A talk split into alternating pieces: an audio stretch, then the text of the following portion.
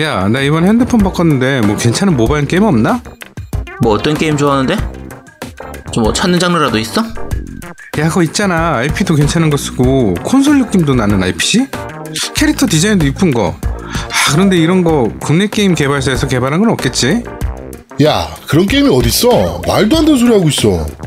그런 게임은 콘솔에서나 찾아야지. 모바일 게임에 그런 게 어딨냐?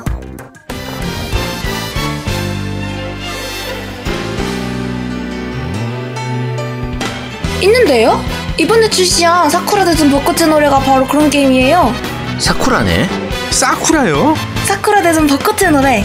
요즘 그거 하고 있는데 진짜 재밌어요. 캐릭터도 이쁘고 저 같은 겜알못도 쉽게 게임 배워가면서 하고 있어요. 어, 그거 괜찮네. 예전에 사쿠라 대전 재밌겠는데 바로 다운로드 해봐야겠네. 콘솔 게임 느낌 그대로 콘솔 게임 스토리를 그대로 살려온 사쿠라 대전 벚꽃의 노래 다양한 캐릭터와 기체를 활용해 다양한 전략을 즐길 수 있습니다 사쿠라 대전 벚꽃의 노래 지금 바로 다운로드 받으세요 아이폰과 안드로이드에서 모두 다운받을 수 있습니다 사쿠라 대전 벚꽃의 노래. 에이 재밌을 거예요. 에이.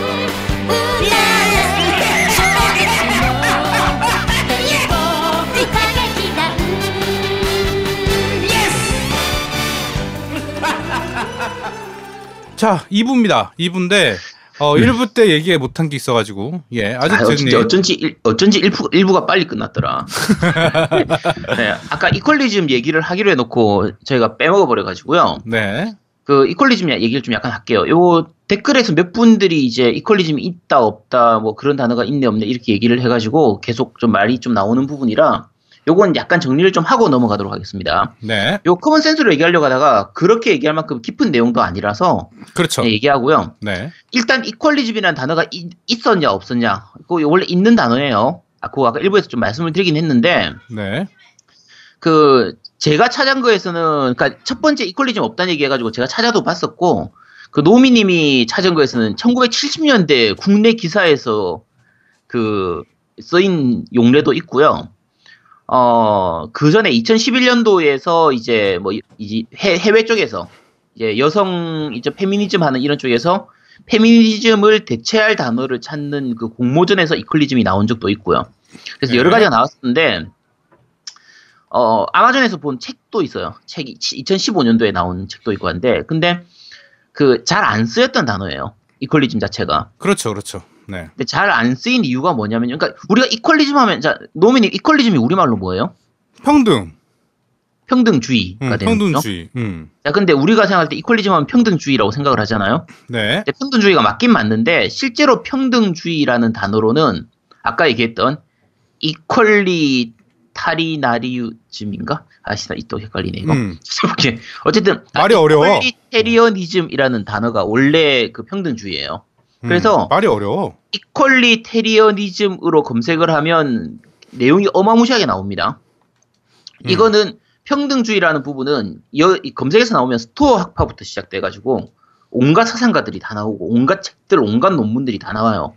음. 근데 우리가 이 단어를 몰랐단 말이에요. 그렇죠. 아니 이걸 네. 어떻게 알아? 이 도대체 제 방송 들으시는 분 중에서 이퀄리테리어니즘이라는 단어 아시는 분 말씀 좀 해주세요, 누구?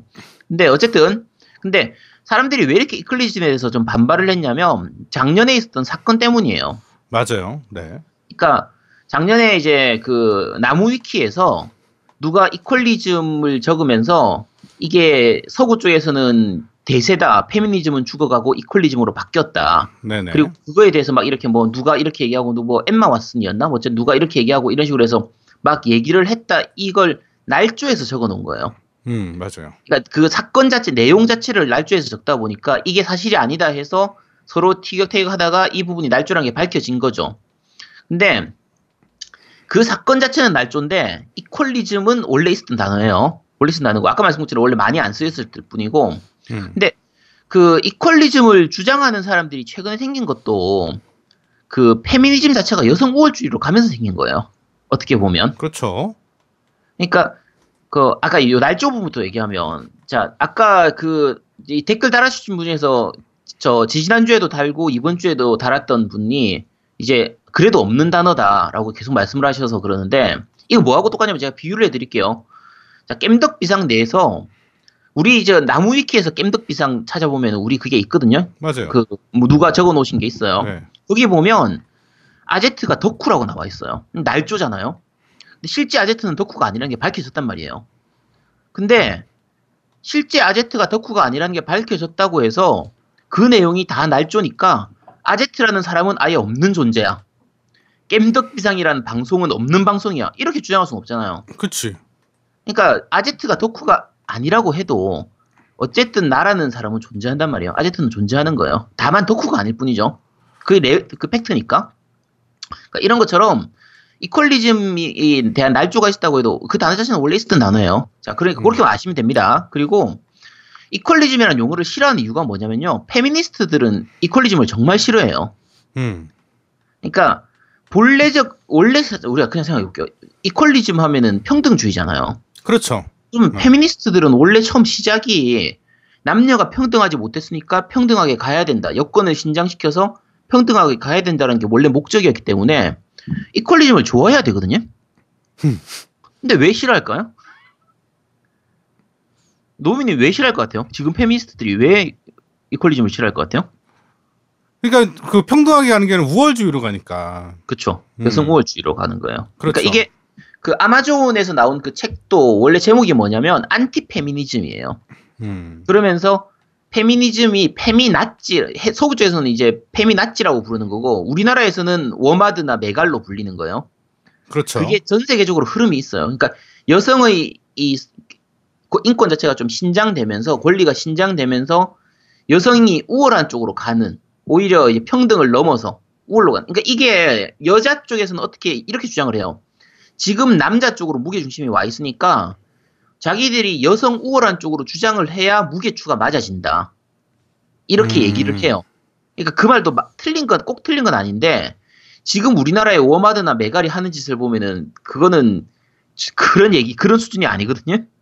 그렇죠. 자, 네. 어쨌든 그래서 페미니스트들은 이퀄리즘을 싫어합니다. 이퀄리즘이라는 단어 자체를 싫어하는 거고 어 아까 처음 말씀드린 것처럼 그 우리가 equalism이라는 단어를 왜 썼냐 이게 다 제아두목 때문입니다. 제가 찾아, 찾아봤어요. equalism이라는 단어가 우리 방송에서 언제부터 나왔는가 봤더니 88화에 보면 38분쯤에 제아두목이 그 피찬님이 우리가 이제 메갈이나 그 음. 워마드에 대한 비난 비평을 좀 비난을 좀 하니까 페미니스트들 뭐 욕, 욕하지 마라. 요렇게 얘기를 그런 뉘앙스로 얘기를 하셨어요. 그래서 우리가 대답을 드리면서 우리가 모든 페미니즘을 욕하는 게 아니다. 이퀄리즘을 표방하는 페, 페미니즘은 찬성하는데 지금의 메갈은 페미니즘이 아니지 않냐. 이런 식으로 얘기를 할 때 제아도목이 이퀄리즘이라는 단어를 처음 썼어요. 요게 이퀄리즘이라는 단어를 꺼낸 이유예요. 자 그런데 아까 말씀드린 것처럼 우리가 이퀄리테리 아, 뭐였지? 이퀄리테리어니즘이라는 단어를 알았으면 이 단어를 썼을 거예요. 근데 음. 이게 잘안 와닿잖아. 그냥 equalism 하면 되잖아. 우리가 우리가 말하고 싶었던 건 그남그 안티 페미니즘으로서의 equalism이 아니라 평등주의를 얘기하고 싶었던 거거든요. 그러니까 남녀 평등을 요구하는 페미니즘은 찬성을 하는데 여성 우월주의를 자- 그 쪽으로 가는 페미니즘은 싫다 이 얘기를 하는 거예요. 그러니까 음. 그렇게 좀 이해해 주셨으면 하고요. 지금 equalism이라는 단어를 쓸 수밖에 없는 것 중에 하나가요. 그러니까 이게 시- 지금 제가 말하는 거 싫어하실 수도 있어요. 근데 메갈이나 워마드가 자기들이 페미니즘이라고 하니까 지금 와서 내가 예를 들면 옛날에 한 10년 전에 노미님 보고 예를 들면 아 노미님 페미니스트세요 하면은 좋은 의미로 들렸어요. 그렇지. 어. 근데 지금 누가 야 너 페미니스트야 하면 어떤 의미냐면 야 너 메갈 하냐? 이런 말이 이런 수준으로 들리게 돼요. 그렇지. 완전 완전히 곡해됐죠. 음. 완전히 그렇게 된 거예요. 그러니까 5년 전만 해도 10년 전만 해도 equalist 이, equalism을 쓸 필요가 없었어요. 그냥 페미니스트 하면 됐었어요. 페미니즘 페미니스트 하면 충분히 다 됐거든요.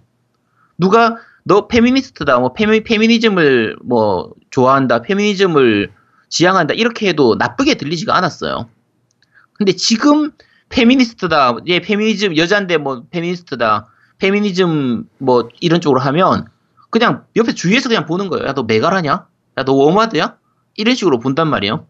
그러니까 구, 구분이 필요한 거예요. radical 페미니즘 쪽 하는 쪽이 페미니스트가 되는 거고 equality, 그러니까 사실 정확한 증언을 하면 equality 페미니즘이라고 하는 게 좀 더 정확할 수도 있는데 그거 줄여서 그냥 저희가 equalism이라고 부른 겁니다. 제발 좀 이해 좀 해주세요. 아셨죠? 그리고 혹시 equalism이라는 단어가 그렇게 싫으면 혹시 다른 단어 제시해 주시면 저희가 그 단어로 쓸게요. 좀 쉬운 단어로. 그러니까 아까 이, 네, 그 사실은 단어에 대해서 자꾸 얘기를 하시는 부분이 있는데 의도는 다 아시는데 단어에 대해서 이게 없는 단어입니다. 사실은 없는 단어라는 건 세상에 존재하지 않는다고 저는 봐요.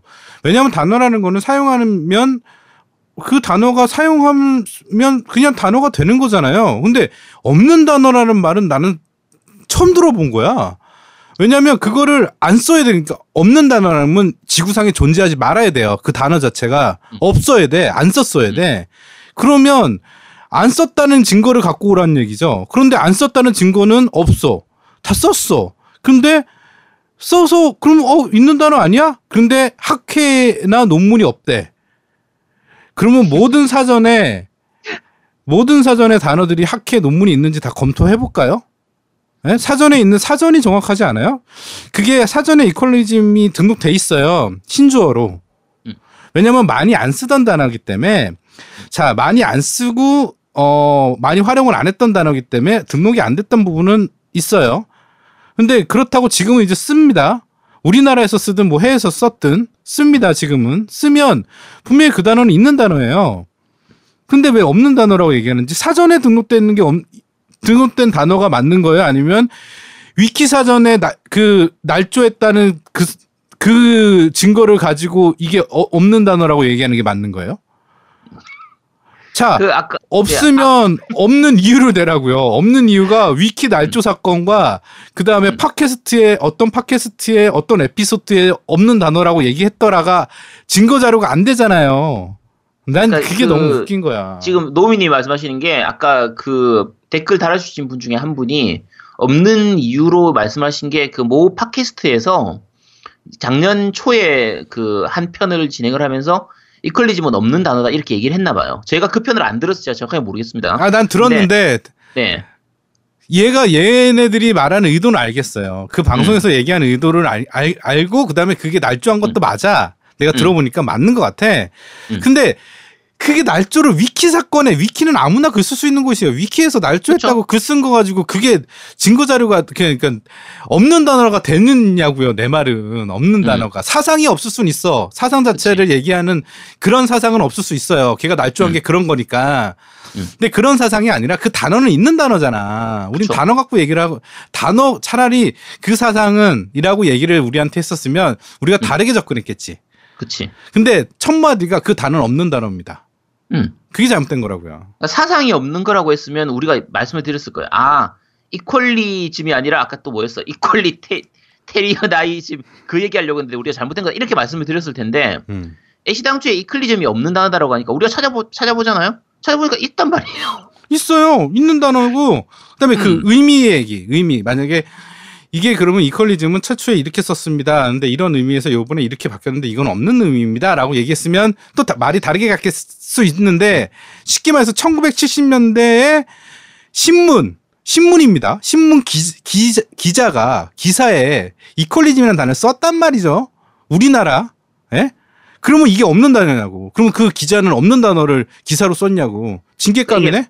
많이 안 쓰던 단어하고요. 없는 단어는 서로 다르거든요. 그러니까, 그러니까 나는 그거 좀 이해해 주셨으면 좋겠어요. 그러니까 왜 그러니까 그리고 있으면 어떻고 없으면 도대체 왜 그렇게 따지시는지 내가 그걸 잘 모르겠어요. 자, 아까 아제트가 얘기, 얘기했지만 그런 이퀄리즘이란 자체를 없는 단어라고 하면 누군가가 좋아하는 단체가 있어요. 음. 그게 문제라고요.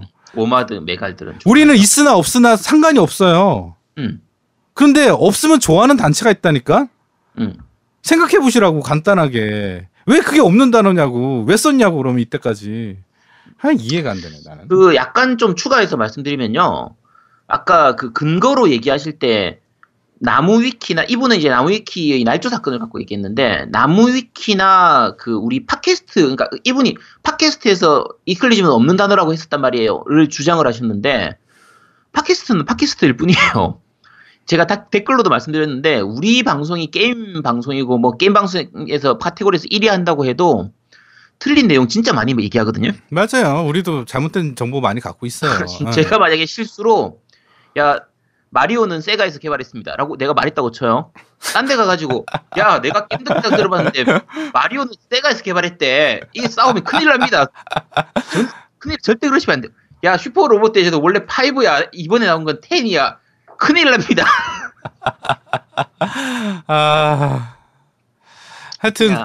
예 그런 거예요. 그러니까 의미 자체를 얘기하시면 좀 다르게 접근했을 텐데 그게 아니라 그냥 없는 단어라고 단정 이건 단정이거든요. 단정은 굉장히 무서운 거예요. 그렇게 단정 지을 만한 내용이 아니었고요. 그러니까 예, 우리가 논쟁을 하거나 토론을 할 때 서로 다른 생각이 있으면 그거에 대해서는 이제 얘기를 할 수가 있어요. 예를 들면 이퀄리즘에서 어떻게 생각하느냐, 페미니즘에 음. 대해서 어떻게 생각하느냐, 이거는 서로 다른 생각을 가지고 있을 수가 있거든요. 근데 이퀄리즘, 이퀄리즘이라는 단어가 있느냐 없느냐는 팩트란 말이에요. 그냥 다른 서로- 생각이 서로 아니야. 다른 생각이 있을 수가 없어요. 있으면 있는 거고 없으면 없는 건데 우리가 말씀드렸지만 있어요. 있었던 단어란 말이에요. 그러니까 있는, 그러니까 없었다는 증거를 제시해 달라니까요. 나는 그게 좀 너무 증거가 아무나 쓸 수 있는 위키 날조 사건 이거 이거 말고요. 페미 위키 이런 거 말고요. 예? 근데 팟캐스트 말고요. 없는 이유로 대라니까요.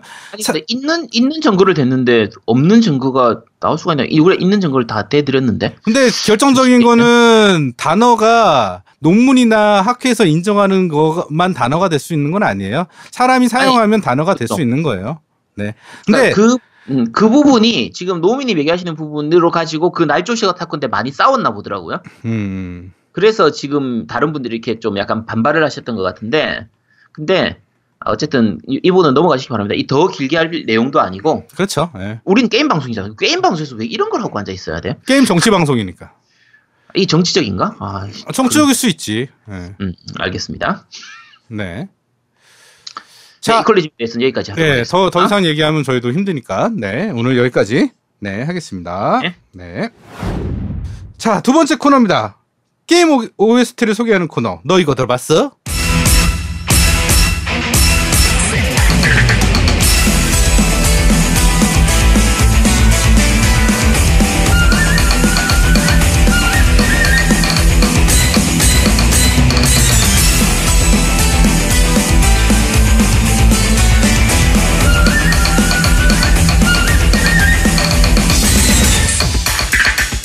어, 자, 지금 나오는 곡은, 어, 섬난 카구라. 네. 버스터 리뉴얼 OST죠. 이게 저건데, 이번에 나온 예, 아스, 아스카, 예, 아스카 변신 테마. 예. 뭐, 진짜요? 네, 변태 테마는 아니고 변신 테마입니다. 변신 테마. 네. 변태 테마도 맞는 것 같기도 한데. 아니 뭐 그렇게 하- 하긴 그렇고. 네. 하여튼 굉- 굉장히 좋습니다. 네, 신나요, 신나. 네. 스랑카구라는 전체적으로 노예들 자체가 되게 발랄하고 가볍게 듣기 좋아서 네. 뭐 너무 무겁게 이렇게 예, 지난주 이제 가도부어 지난주였나요? 어쨌든 가도부어처럼 이렇게 막 무겁고 진지하고 이런 느낌으로 듣는 게 아니라 네네. 정말 그냥 여름에 놀러 가서 그냥 가볍게 들을 수 있는 그런 느낌이라 그렇죠. 되게 좋은 네. 것 같아요. 네. 어. 자, 계속 마저 듣고 오시죠.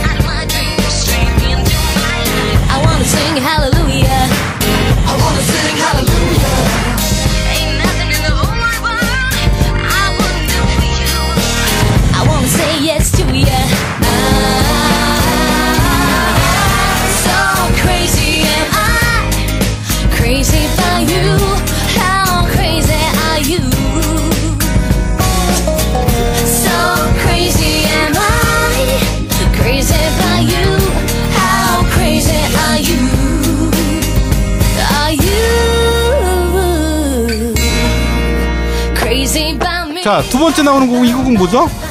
네, Dead or Alive Xtreme 2의 OST로 들어왔던 네. How Crazy Are You. 예, 빠라뽕이죠, 빠라뽕. 야, 너 미쳤어? 왜? 그, 야, 너 쟤네 그, 하- 그대로입니다. How Crazy Are You. 너 얼마나 미친지 알아? 야, 너 도대체 얼마나 미친 거야? 맞아요. 네. 그런 뜻이죠? 네, 뜻이 그렇다는 아마- 얘기예요. 제가 미쳤다는 얘기가 아니고요. 저는 안 미쳤습니다. 아니, 그 뜻 맞는데? 네. 자, 계속 듣고 오시죠. Hey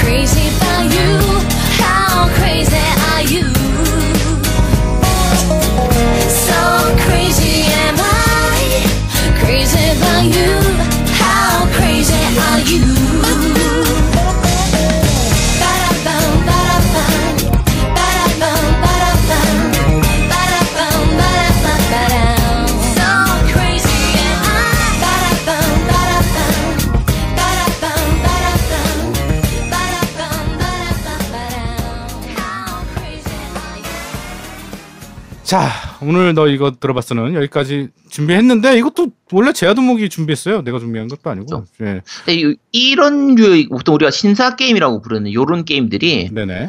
그 게임 자체도 좀 가볍지만 노래도 좀 가벼워서 그쵸. 오히려 별 생각 없이 듣기에는 좀 좋은 것 같아요. 음, 그쵸.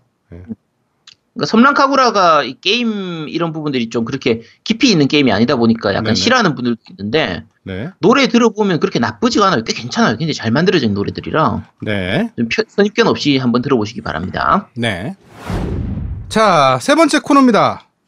그런데 말입니다. 자, 이번 주에 준비한 거는 뭐죠?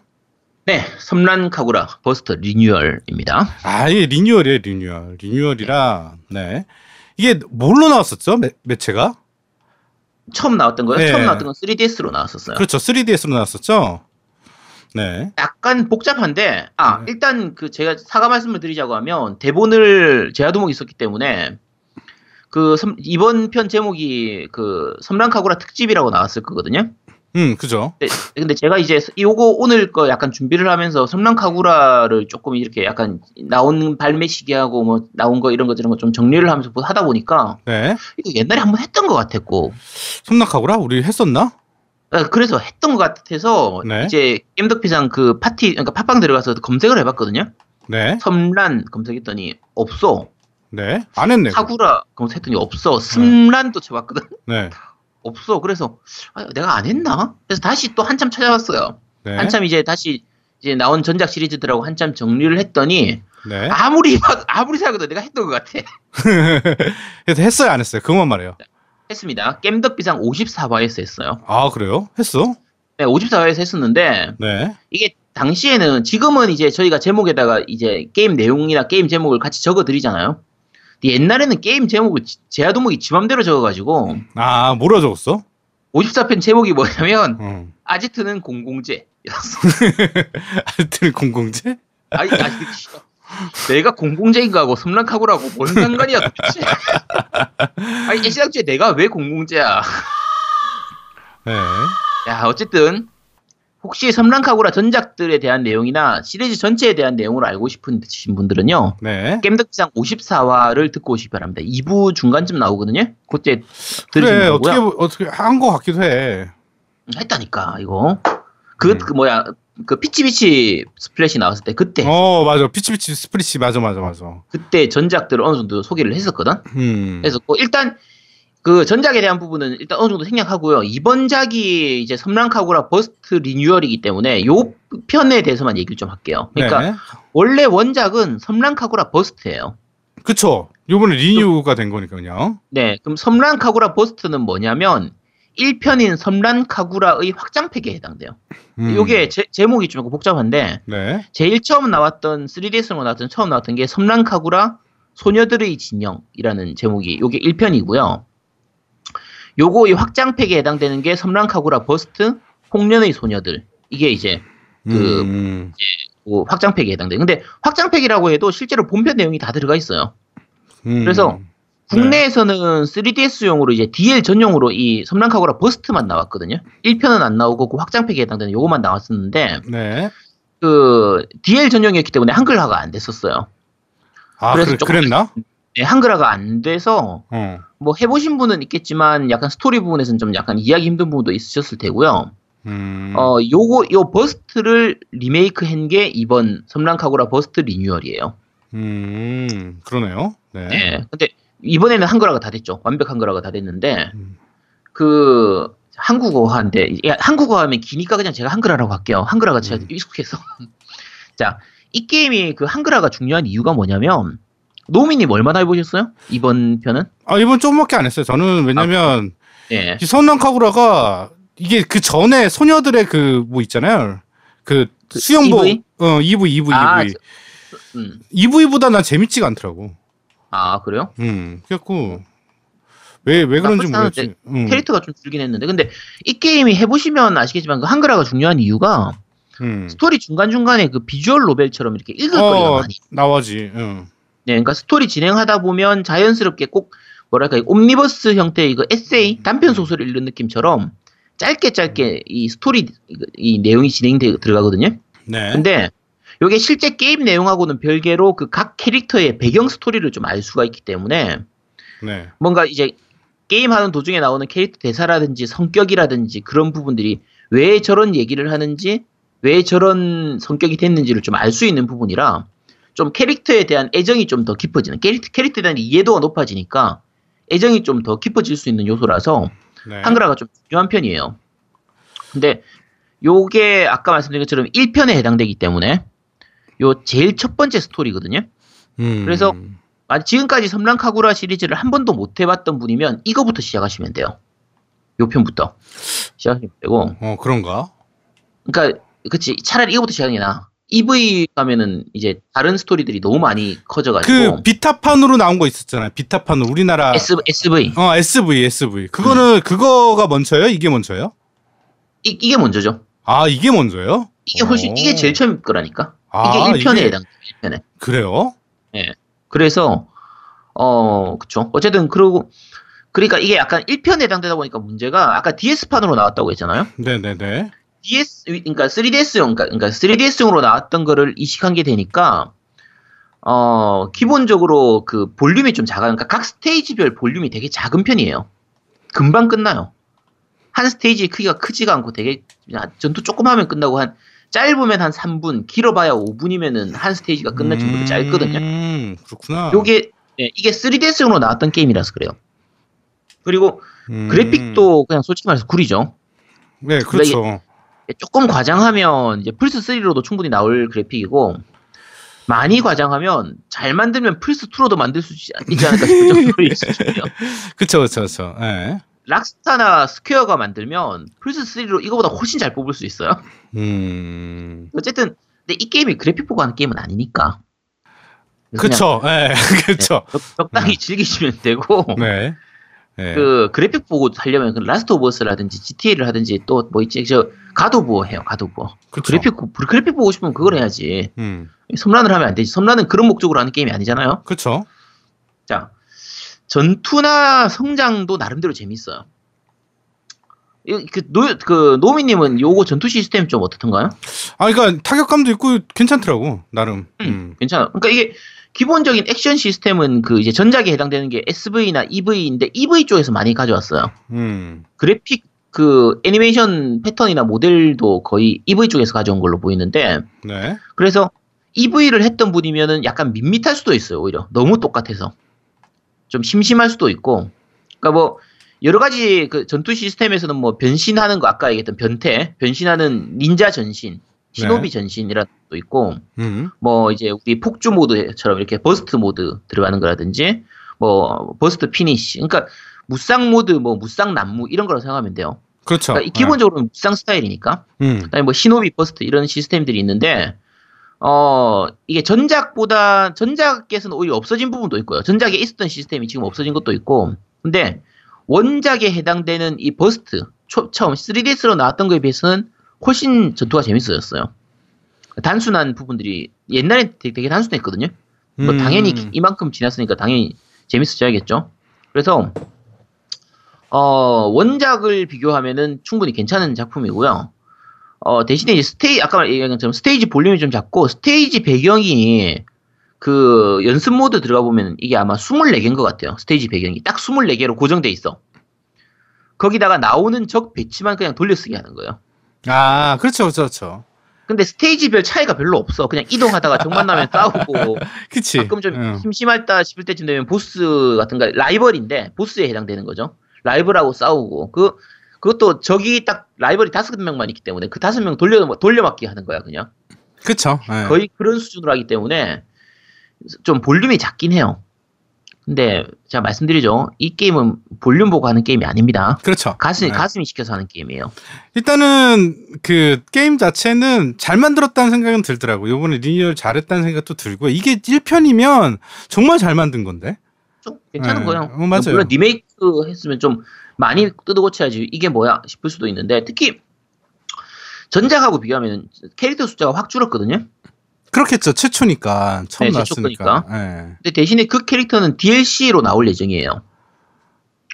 그 1부는 무료, 1부는 유료로 나올 것 같긴 한데 1부는 유료로 나올 거예요. 근데 그 국내판은 아직까지 이게 다 안 나왔거든요. 일본판은 지금 조금씩 나오고 있는 상태고 음. 국내판은 아직 안 나오긴 했는데 어쨌든 그 DLC로 나와서 볼륨이 점점 늘어날 테니까 볼륨이 너무 작다 싶은 분은 DLC를 기다리시면 되고요. EV에서 그 아이템이라든지 캐릭터 같은 거 산 거 있잖아요. 네네. 그거 여기다 적용해서 쓸 수가 있어요. 아 그래요? 네, 근데 그것도 국내판에서 아직까지 아마 적용이 안 됐을 거예요. 그럴 수 그래서 있겠지. 음. 아마 패치 되면서 업데이트 되면서 좀 또 생길 테니까 그 아이 그 코스튬은 아마 지금도 적용될 거예요. 지금도 적용될 텐데 아이템이나 캐릭터는 아직까지 적용 안 되는 걸로 알고 있거든요. 그건 나중에 음. 적용될 테니까 네네. EV를 해서 거기서 DLC를 좀 많이 질러 두셨, 두셨던 분은 여기서 한 번 더 한 번 더 써먹을 수 있으니까 어, 뭐 기대하고 기다리시면 되고요. 어, 아, 이제 저는 선당카구라를 최초로 한 게 원래 비타판으로 해봤어요. SV 네네. 네, SV를 최초로 했고 그 다음에 플스 넘어와서 그 소녀들의 선택 그거랑 그 다음에 물총 싸움 요번에 나온 거 음, 그렇게까지 해봤는데 나는 EV라고 해서 이게 순서를 잘 모르니까 음, 음. 요번에 EV 해봤는데 나름 어 그냥 깔끔하다는 생각이 들더라고. 그 다음에 이 무쌍 게임이 사실은 적의 그런 그러니까 보는 맛은 없거든요. 항상 적에 대한 보는 맛은 없어요. 무쌍 게임은. 음. 제가 요새 원피스 무쌍도 많이 했었는데 원피스 무쌍은 정말 떼거지로 나오는데 프레임 드랩 하나도 없어요. 정말 재밌게 해, 했어. 그렇죠. 해적 무쌍 정말 네. 재밌죠. 근데 얘는 적을 때리는데 보는 맛이 있는 거야. 그렇죠. 그게 그게 사실은 타격감으로 와. 음. 네, 그게 괜찮은 것 같아요. 이게 아니 원래 좋다. 우리가 음. 실제로 현실에서 서로 친구들끼리 서로 싸우고 현피 뜨잖아요. 싸우다 보면 원래 좀 옷도 좀 찢어지고 이렇게 좀 싸우다 보면 열 받아가지고 막 짜증나서 옷도 벗고 그냥 원래 다 해요 그렇게. 아니 근데 맞으면서 찢어지는 건 아니잖아. 아니 그러니까 예를 들면 그렇다는 거지. 음, 네. 음. 그러니까 아제트는 너무 벗고 싶어하는 거를 강조하고 있는 것 같아요. 그러니까 아제트가 뭐 아- 방송에도 얘기했지만 자기도 당연히 벗고 싶다. 근데 저번 주에 방송에서 왜 해명을 안 했어요? 벗고 싶다는 어, 얘기. 어, 내가 언제 벗고 싶다고 했어? 아 그러면 그 저기 녹음해놨는데 한번 들어보실까요? 뭐야 뭘 뭘 녹음을 해놔? 야 무슨 이상한 이상한 걸 녹취하고 그런 얘가 증거로 증거 자료로 삼으려고. 네. 하여튼 뭐 그렇습니다. 네. 네, 어쨌든 그렇습니다. 네. 하고 그 요 레벨업 하는 시스템, 성장 시스템이 약간 좀 재밌게 돼 있는데 그러니까 레벨업에 해당되는 게 승단이고요. 음, 그쵸, 1단, 그쵸, 2단, 그쵸. 3단 이렇게 승단되는 게 있고 요 이 전자 이건 전작에도 EV에도 있던 거예요. 음량의 속성이 있어가지고 네. 음 속성, 양 속성이 있어요. 그래서 그걸 숙련도를 올려가지고 이제 일정 레벨이 이렇게 올라가면 여러 가지 passive 스킬이라고 해야 되나? 그러니까 새로운 기술들을 쓸 수 있게 돼요. 음, 스토리 진행하다 보면 자연스럽게 숙련도가 올라서 아까 말씀드린 것처럼 그런 스킬들을 다 얻게 돼요. 그래서 뭐 이건 뭐 따로 노가다거나 그런 정도까지는 아니니까 괜찮고요. 음. 어, 레벨은 조금 다른데, 레벨이 이제 캐릭터별로 따로 키워야 돼요. 그러니까 전체 레벨이 아니라 각 캐릭터별 레벨이 있으니까, 그러니까 그 그렇죠, 승- 그렇죠. 승단, 단이 있으니까, 네네. 약간의 노가다가 필요하긴 한데, 이것도 마찬가지로 우리가 스토리 모드 진행하면, 예를 들면, 삼국무쌍 같은 경우에는 한 가지 캐릭터로 골라가지고 쭉 진행을 하잖아요? 근데 요, 이제 섬란카구라 같은 경우에는 스토리 진행을 하다 보면 자연스럽게 여러 캐릭터를 번갈아 가면서 쓰게 돼요. 어, 자동으로 되더라고. 그 판에는 다른 캐릭터. 그러니까 그 학원이 두 개잖아요. 두 개인가? 맞나? 네네, 두 개예요. 네, 그 두 개 그 선택하고 하면 그 캐릭터에 맞게끔 스토리가 진행되더라고. 그쪽 쉽게 생각하면 이제 선 착한 학원, 나쁜 학원 딱 깔끔하게 나누거든요. 그래서 보통 처음 기본은 이제 착한 학원 쪽을 고르죠. 그래서 뭐 국립 한조 학원이었나? 어쨌든 뭐 그렇게 돼 있는데 학원 이름도 어려워. 뭐 해, 해비조 학원하고 국립 한조 학원이었나 이렇게 돼 있던 것 같은데. 어, 맞아요. 네. 네, 그래서 요쪽 좋은 편 쪽에서 다섯 캐릭터, 나쁜 쪽 편에서 다섯 캐릭터 이렇게 나누어지는 거니까 스토리 진행하다 보면 자연스럽게 레벨업이 되고 약간 모자란 부분은 이제 free 모드에 해당되는 거. 한 번 했던 거 다시 하거나 그렇죠. 아니면 음, 음. 그저 뭐죠? 다른 추가 시나리오 같은 그러니까 외전 같은 그런 시나 그 시나리오들이 열려요. 그 스토리들 조금씩 하면 되니까 그냥 이것저것 즐기다 보면 자연스럽게 레벨이 올라가게 돼 있어요. 네네네. 음. 그리고 이제 게임하면서 돈을 벌어서 아이템을 살 수 있죠. 그렇지. 아이템이 근데, 아, 음, 네. 아이템이 참 많죠. 예. 음, 아이템이 되게 많아요. 되게 많아서 제가 처음 보면서 야, 씨 이걸 다 돈 받고 파네 이 나쁜 놈들이라고 생각을 했는데 어, 꽤 괜찮습니다. 돈 받을만 하죠. 네. 어, 돈 받을 만 하고요. 이게 게다가 인게임 내에 돈으로 사는 거니까 우리가 현질을 해서 사는 게 아니라 그렇죠. 어. 인게임 내에서 게임을 하다 보면 자연스럽게 돈을 얻게 되고 그 돈으로 살 수 있는 거니까 네네. 야, 이거 해자야, 해자. 아, 씨, 너무 좋아. 음. 열심히 하면 음, 열심히 하면은 다 살 수 있으니까 네. 다들 다들 열심히 하시면 됩니다. 네, 그렇군요. 음.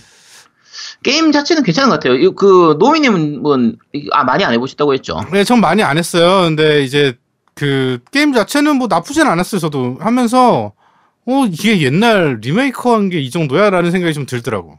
음. 음. 그러니까 너무 진지하게 어차피 이런 게임은 진지하게 하는 게 아니라 가볍게 가볍게 즐기는 게임이기 때문에 그러니까 아무 생각 없이 하기에는 딱 그쵸. 좋은 게임. 음. 음. 그렇게 봤으면 좋겠어요. 네 아무 생각 없이 하기에 좋은 게임이고 격투 게임의 타격감이 꽤 괜찮은 편이에요. 괜찮은 편이고 음. 약간 파고들면 뭐 깊이 파고드는까지는 아니고 약간 파고들면 전투 시스템에서도 예를 들면 각 시, 그 시나리오를 시작할 때 목숨 걸기라는 그 시스템이 있어가지고 맞아요, 맞아, 맞아. 목숨 걸기를 하면은 이제 예를 들면 공격력은 아주 강해지고 방어력은 약해지는 그런 느낌으로 이제 플레이를 할 수 있게 돼요. 그러니까 속도도 좀 빨라지고 이런 게 있어가지고 네. 그래서 뭐 여러 가지 시스템들이 있어서 좀 이것저것 해볼 부분들은 있거든요. 그래서 그 아까 말- 말씀드린 것처럼 섬랑카구라 하면은 우리가 신사 게임으로 해서 좀 수준 낮은 게임으로 생각을 하잖아요. 음. 네. 그 정도는 아니다. 그 정도는 아니고 다만 이제 이런 쪽을 아주 좋아하는 분이 아니면 지금 가격대는 약간 높은 느낌은 있긴 해요. 뭐 볼륨이 좀. 작으니까. 음, 네, 그러니까 있지. 추가 DLC들이 다 무료로 나와준다고 하면, 그러니까 어느 정도의 DLC들이 무료로 나와준다고 하면 캐릭터도 더 늘고 이렇게 되니까 괜찮은데, 지금 전작에 해당되는 EV하고 비교를 했을 때는 전반적으로 볼륨이 부족하긴 해요. 현재 음, 기준. 그쵸. 네, 그래서, 어, 좀, 이제 아무래도 경, 이 가격, 가성비를 좀 신경을 쓰는 분인 것 같으면 차라리 안 해보셨다면 EV를 구입하셔도 되고요. 지금까지 섬란 카구라를, 카구라를 한 번도 안 해봐서 한번 처음부터 차근차근 즐겨보고 싶다. 그러면은 요, 이, 이번 표현, 버스트 리뉴얼, 요거를 구입하시면 됩니다. 네. 네, 괜찮아요. 재밌어요. 음, 네, 할만합니다. 저도 음. 꽤 괜찮다고 생각이 들었어요. 네. 네. 자, 오늘 준비한 건 여기까지인가요? 네, 여기까지 하도록 하죠. 네, 수고하셨습니다. 자, 다음 코너입니다. 후속작을 부탁해! 자, 요번 후속작 부탁해는 어떤 거죠? 네, 이번 후속작을 부탁해는 피구 게임 특집입니다. 네. 자, 우리 나중에 피구 광통키를 한번 해야 되니까 그 전에 미리 네네. 피구 게임을 모아서 좀 얘기를 할게요. 근데 피구 게임 모은다고 해봐야 두 개밖에 안 돼요. 뭐, 뭐죠? 어, 일단 먼저 이- 그 피구 게임 생각나는 거 있어요? 피구 게임은 옛날에 통키. 오락실에서 했던 거. 오락실에서 피구 게임 통키를 했단 말이야. 그 아마 네. 메가드라이브판일 거예요, 그거. 네, 오락실에서 난 오락실- 많이 네, 했었어요. 네. 오락실용은 아마 없었던 걸로 기억하는데 오락실에서는 사실 통키보다 더 먼저 나왔던 게 열혈고교 도찌볼이라고 있어요. 열혈 아, 알아, 알아. 맞아, 맞아, 맞아. 예, 했던 것 같아요. 예. 네, 그 테크노스 재팬에서 나왔던 게임인데 네. 이게 국내에서는 아마 콘솔 게임 없이 그러니까 그 80년대 90년대에 집에 게임기가 없이 오락실만 다녔던 분들은 아마 이걸 더 기억을 하실 거예요. 네. 그 테크노스 재팬 회사는 아시죠? 어, 그렇죠. 알죠. 네. 네, 그러니까 지금은 없어졌지만 지금은 망했거든요. 없어졌는데 네. 그 더블 드래곤이나 열혈 시리즈 이런 것 때문에 패미컴 시절에는 정말 알아주던 회사예요. 그쵸. 음. 특히 오락실용으로 나왔던 것 중에서는 아마 그 WWF 레슬 페스트 음. 그러니까 그 레슬링 게임인데 그 헐크 호건하고 워리어 나오는 그 게임이 있었어요. 그쵸. 처음 전원 넣으면 FBI 마크 나오는 그 게임. 그쵸. 그거 재밌게 했어, 나도. 그쵸. 우리가 요즘 FBI 마크를 생각을 하면은 이제 그 나이 많으신 그쵸. 어머니 늙으신 어머님을 네. 생각하는데 그거 말고 네. 그, 그 시절에는 그 게임들 중에서 미국판 게임들은 그 FBI 마크가 있는 게 있었거든요. 그래서 그 그쵸. 요거 아마 기억하실 거예요, 다들. 음. 특히 이제 그 열혈 시리즈 같은 경우에는 굉장히 히트를 쳤기 때문에 본편으로 처음 나왔던 게 이제 열혈 경파 쿠니오 군부터 시작해가지고 도찌볼도 나오고 그러니까 도찌볼이 피구예요. 제가 지금 도찌볼이라는 표현하고 피구를 좀 섞어서 쓸 거예요. 근데 일본 게임들은 이제 도찌볼이라고 부르기 때문에 네. 제가 섞었습니다. 양해해 주시기 바랍니다. 그리고 축구 같은 게임들도 다 좀 나오는 게임들이 되게 재밌는 게 많았어요. 특이한 게임들이 많아가지고 네. 어, 그래서 열혈 도찌볼 같은 경우에는 이제 시작할 때 스토리가 이렇게 진행돼요. 그 이제 일진이야 그냥 말 그대로 이, 이- 이 주인공이 그냥 일진이에요. 고고 고교 그 음. 애들이 다 그냥 일진인데 음. 라이벌 학교에서 갑자기 날라와가지고 뒤통수에다가 피구공을 날리고 도망쳐버려요. 네. 그래서 애가 쓰러지거든. 음. 그래서 열 받아가지고 애들이 쫓아가가지고 같이 피구를 하는 게임이에요. 음. 요렇게 해서 시작되는데 제일 마지막에는 왠지 모르겠지만 미국 팀까지 깨는 걸로 끝나요. 아. 스토리 전개가 알 수가 없는데 제일 마지막 보스가 미국 팀이었던 걸로 기억하거든요. 네. 다 덩치 엄청 큰 미국이니까 우- 일본 애들은 이제 쿠니오만 덩치가 크고 나머지 애들은 다 조금 조그만한데 네. 미국 팀은 다 덩치가 크더라. 이 음. 덩치 큰 애들이 몸빵이 좋고 파워가 세기 때문에 음. 좀 세거든요. 그렇겠지. 예, 그, 아, 우리가 보통 일반적인 피구룰 같은 경우에는 한 번 맞으면 죽어가지고 외야로 나가야 되잖아요. 그쵸, 그쵸. 근데 우리가 피구 게임 할 때 피구는 음. 그한 방에 죽는 게 아니고요. 체력 게이지가 있어요.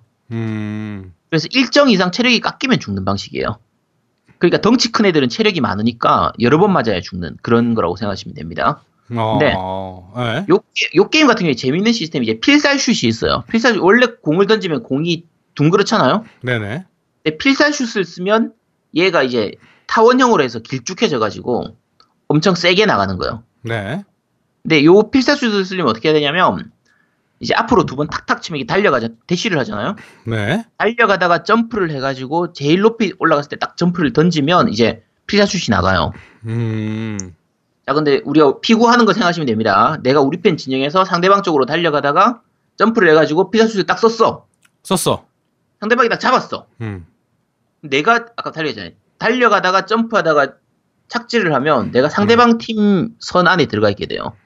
음. 그러면은 약간 겨- 이거 또 던지고 나면 경직이 되거든요. 약간 딜레이가 생겨요. 근데 상대방이 공 잡아버리면 내가 바로 맞아가지고 바로 죽을 수가 있어요. 그렇군요. 그러다 보니까 이걸 피하기 위해서 사람들이 많이 썼던 기술이 뒤로 달려가는 거예요. 뒤로? 뒤로, 뒤로 달려서 어떻게? 상대방 쪽으로 달려가는 게 아니라 반대방 반대방 쪽으로 달려가다가 점프를 한 다음에 몸을 틀어가지고 뒤로 던지면 필살기가 나가요. 필살기 나가져요. 음. 그러면은 뒤로 가 있기 때문에 내가 안전한 곳에 있잖아. 네. 그래서 이 게임 할 때는 그 테크닉이 제일 기본이었어요. 앞으로 달려가서 던지는 게 아니라 뒤로 대시해서 하다가 점프한 다음에 몸을 틀어가지고 몸을 턴해서 던지는 이게 일반적인 방식이었거든요. 어 어렵다. 노미님 이 게임 진짜 안 해보셨어요? 아니 해본 것 같은데 나는 그렇게 나는 근데 그 오락실에 있는 게임을 그렇게 막 음. 이- 열심히 연구해서 하지는 않았어. 나는. 아, 이 시대에는 근데 어차피 기술이 이거 하나밖에 없으니까 어. 이것만 그냥 가지고 싸웠던 거거든요. 나는 스트리트 파이터는 진짜 죽고 목숨 걸고 했는데 음. 킹 오브 파이터즈나 이런 거는 목숨 걸고 했는데 그런 그냥 농구 뭐 피구 그 아. 축구도 있었잖아요. 축구도 뭐 이런 것들도 배구도 있었죠. 네. 예. 별로 그렇게 아. 막 심각하게 하지는 않았어. 이 게임은 꽤 재밌었는데 이 게임은 난이도가 그렇게 높은 편이 아니어가지고 예. 당시에 우리는 돈이 별로 없으니까 한 게임을 가지고 오래 해야 됐잖아요. 아니 그러니까 난 그, 그런 기억이 별로 없다. 이상하게. 아, 씨, 집이 잘 살았구나. 씨. 아니 그게 그건 아닌데 뭐 오래 해야지라는 생각을 별로 안 가졌던 것 같아. 음, 음. 지금 우리가 어릴 때는 사실 돈이 별로 없어가지고 한 게임을 해서 오래 할 수 있는 게임들을 많이 좀 골라서 하는 편이었거든요. 음. 자, 어쨌든 그렇고요. 어, 나중에 이 열혈 도찌볼 같은 경우에는 네오지오용으로 슈퍼 도찌볼이라고 소편이 나오긴 했는데 음. 이게 그 시대에 그러니까 네오지오로 나오면서 그 시기가 이제 필살기 이런 게 막 유행하고 막 장풍 쓰고 이런 게 유행하던 시기라 쓸데없이 필살기가 많아지면서 오히려 재미가 더 떨어졌었어요. 아 그래요? 이- 그, 네, 요거는 좀 별로였던 게임이라 요건 넘어가도록 하고요. 네. 자, 이제 모두가 아실 만한 피구왕 통키를 얘기해 보도록 하죠. 네. 이게 저 같은 경우에는 개인적으로 피구왕 통키가 별로 안 익숙해요. 이게 무슨 얘기냐면 네. 그 일본어판이 원래 제목이 원제가 불꽃의 투구와 도찌 탐평이거든요. 그게 뭐야? 그러니까 원래 제목이 그거예요. 그러니까 아, 그래? 주인공 이름이 통키가 아니라 탐평이에요. 탐평. 아 탐평. 네, 탐평이 그러니까 일본어 일본식으로 그대로 발음하면 호노호노 도큐지 도찌 탐페인가 이렇게 되거든요. 그러니까 음. 도찌가 아까 얘기한 것처럼 피구니까 도찌. 그다음에 주인공 이름이 담평 해서 담 탐페이 해서 담페이 이렇게 되는데 그 국내명에서는 당연히 피구왕 통키죠. 탐평하면 아무도 몰라요. 그러니까 아무도 모르는 게 아니고 덕후들만 알아요. 그러니까. 이게 왜 그랬냐면 저 같은 경우에 사실 애니를 못 봤었어요 그 시기에. 아 애니를 팸- 못 봤어? 애니를 못 보고 페미컴 버전의 게임으로 먼저 접했어요. 음. 자, 그러면 이제 지금 딱 노미님 같은 반응이에요. 응? 애니 못 봤어? 야, 그거 그러니까. 엄청 유명했는데 그걸 왜 못 봐? 라고 생각하시겠죠? 그게 되게 유명했는데. 자, 근데 뭐가 있냐면 국내에서 그때 피광통기가 어디서 방송했는지 혹시 기억하세요? MBC, SBS였어요, SBS. SBS. 예. SBS인데 서울- 당시에는 서울 방송이라? 시골에서는 SBS가 안 나왔어. 그러니까 서울 방송이라. 네, 서울 방송이라서 그때는 지방에서 SBS를 볼 수가 없었어요. 아 그렇구나. 나중에는 이제 케이블 TV를 설치하면 볼 수 있게 됐는데 지금은 이제 공중파로 전국 송출이 되잖아요. 네. 근데 당시에는 케이블 TV를 안, 케이블 TV를 해도 그때는 SBS가 안 나왔었고 네네. 나중에 돼서야 케이블 TV라면 나올 수 있게 됐거든요. 그러니까 음. 그때 지방에서 재밌었던 것 중에 하나가 예를 들면 SBS에서 나왔던 게 그 모래시계 드라마 있잖아요. 네네네. 지방에서는 TV로 못 봤기 때문에 대부분 다 비디오 대여점에서 테이프를 빌려서 봤었어요. 모래시계를. 아 그래? 그러니까 서울 쪽에서는 다들 실시간으로 해서 야 인기가 좋으니까 다들 뭐 모래시계 하는 날은 사람들 빨리 퇴근해서 뭐 가게가 장사가 안 되니 뭐 그런 얘기 많이 했었잖아요. 그쵸 그쵸. 지방에서는 TV에서 안 나왔기 때문에 네. 비디오 대여점들이 자기들이 그 시간대에서 이제 뭐 녹화한 거 받아와가지고 이렇게 그 테이프 빌려주고 이렇게 했었거든요. 그러니까 지방에서 어쨌든 아, 그러니까 그랬어? 저, 저 같은 게- 네 그래서 저 같은 경우에는 비광 통키를 못 봤어요. 야, 이 이걸 못 봤단 말이야? 와. 지금 방송 들으시는 분들 중에서도 아 맞아 그랬어라는 분들이 있을 거예요. 나는 사실은 이해가 안 돼. 그치? 어, 내, 내 입장에서는 이해가 안 되죠. 네. 음, 그러니까 우리 때는 못 봤었어요. 그래서 그 90년대 초반에 나왔던 이게 아마 90년대 93년도에서 95년 그 사이쯤 국내 방영됐었을 거거든요. 음. 근데 그 당시에는 이런 식으로 해서 못, 봤, 못 봤던 거고 90년대 후반에는 또 어떤 게 있냐면 투니버스 음. 투니버스에서 방송했던 프로들 같은 경우에 음. 이제 그 집에 케이블 TV가 달려 있는 사람들은 그 투니버스 걸 보는데 음. 집에 케이블 TV가 없는 집, 어, 그 당시엔 없는 집 많았어요. 음. 없는 집들은 그걸 못 본 사람들이 되게 많아요. 애니 같은 경우에 좀 그런 게 있었죠. 음. 네, 어제 뭐 예전에 딴 얘기고요. 자 일단 피구왕 통키로 돌아가서 음. 피구왕 통키 재밌었죠? 재밌었죠. 나는 되게 재밌게 네. 했던 것 같아요. 그렇죠. 애니도 굉장히 재밌었고 네. 네. 인기가 좋았었으니까 당연히 게임이 나왔겠죠. 그쵸. 자 개인적으로 제일 재밌게 했고 제일 처음 했던 게 패미컴 버전이에요. 이게 92년도인가 그때 나왔을 텐데 그 이게 액션성 강한 그런 스포츠 게임이 아니고요. 음. 예전에 소개했던 후속작을 부탁해서 소개했던 캡틴 츠바사처럼 네. 시뮬레이션 게임에 가까운 게임이었어요. 그러니까 그러니까 시뮬레이션 게임처럼 이제 각 배캐 그 이제 선수 배치하고 카드를 이용해서 진행하는 게임이었거든요. 음. 그래서 근데 요게 당연한 얘기지만 페미컴 자체가 이제 성능이 떨어지니까 사양이 낮으니까 어쩔 수 없이 그렇게 만든 거긴 한데 어, 정말 재밌었어요. 음, 맞아요. 재밌었어. 예, 특히 그래픽도 굉장히 좋고 컷인 연출이 진짜 쩔었거든요. 음, 맞아요. 제 개인적으로 생각하는 패미컴 게임 그래픽 순위 중에서 이제 세 손가락 안에 들어가는 게 이 게임이에요. 요거 혹시 찾아보실 분들은 찾아보시면 와, 야 패미컴 치고는 굉장히 좋다라고 느끼실 거예요. 음. 근데 이게 여러 가지로 캐릭터성도 잘 살아 있고, 그러니까 이런 캐릭터 게임은 기본적으로 캐릭터성이 살아 있어야 되잖아요. 그쵸. 그리고 필살기 쓴다 이러면 필살기 같은 게 좀 잘 재현돼 있어야 될 거 아니야. 그치, 그치. 진짜 잘 재현돼 있어요 이게. 이- 음. 그러니까 필살기 재현하는 그 연출에 있어서는 뒤에 나온 메가드라이브판보다 더 좋아요 이게. 더 좋았었고, 어 굉장히 박진감 있게. 효과음도 그 페미컴 사실 그 시대에 뭐 이 사운드가 얼마나 좋- 좋으면 얼마나 좋았겠어. 근데 그러니까. 그뭐 그냥 슉슉 하다거나 이게 팍 하는 이런 연출 그 효과음이 굉장히 적절하게 잘, 잘 살려져 있어가지고 몰입감이 되게 좋았어요 이게 음. 스토리도 원작 스토리 그대로 잘 따라가가지고 좀 잘연잘 재현된 편이었고 이제 대신 약간 아쉬운 거는 요게 그 캡틴 츠바사 같은 경우에는 레벨업 시스템이 있어가지고 좀 오래 즐길 수 있었거든요. 네. 근데 이거는 레벨업이 없어가지고 좀, 좀 약간 바짝 하면은 하루, 한 반나절? 하루면은 그냥 웬만하면 하루면 엔딩 볼 수 있을 정도로 좀 짧았어요. 음. 그러니까 전체 볼륨이 좀 짧은 편이었는데, 근데 왜 나는 오락실에서 한 기억이 있지, 이게? 오락실에서는 그 메가드라, 메가드라이브 판일 거예요, 이거. 음. 난- 오락실에서 한 거는, 메가드라이브 판은 이제 그 시대에 이제 소닉이나 이런 것 때문에 그 동전 넣으면 10분이나 15분 이렇게 플레이할 수 있는 그 버전이 들어가 있는 경우가 있었거든요. 아, 그래요? 네, 그래서 아마 그걸로 하셨을 거예요. 패미컴 버전 같은 경우에는 방금 말씀드린 것처럼 그런 식으로 플레이를 하도록 되어 있었고요. 음. 볼륨은 짧은 대신에 이제 몰입감 있게 진짜 바짝 즐길 수 있어서 정말 재밌었던 게임이에요. 어, 개인적으로 사실 요런 방식이 한 번 좀 더 나왔으면 좋겠는데, 음, 요번에 기대되네. 요번에 모바일로 나온다는 거는. 어떻게 그쵸? 나올지. 자, 네.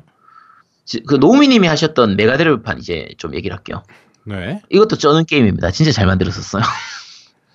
그러니까 이게 메가드라이브니까 당연히 패미컴보다는 훨씬 그래픽이 좋았고요. 네. 그 스토리도 다 거의 다 재현돼서 들어가 있고 그 스토리 재현하는 부분에서 이- 그 이벤트 씬이 굉장히 잘 만들어져 있어요. 음. 그 주인공 이름이 뭐예요? 통키. 상대방 라이벌 이름 혹시 기억나요? 아, 라이벌 이름.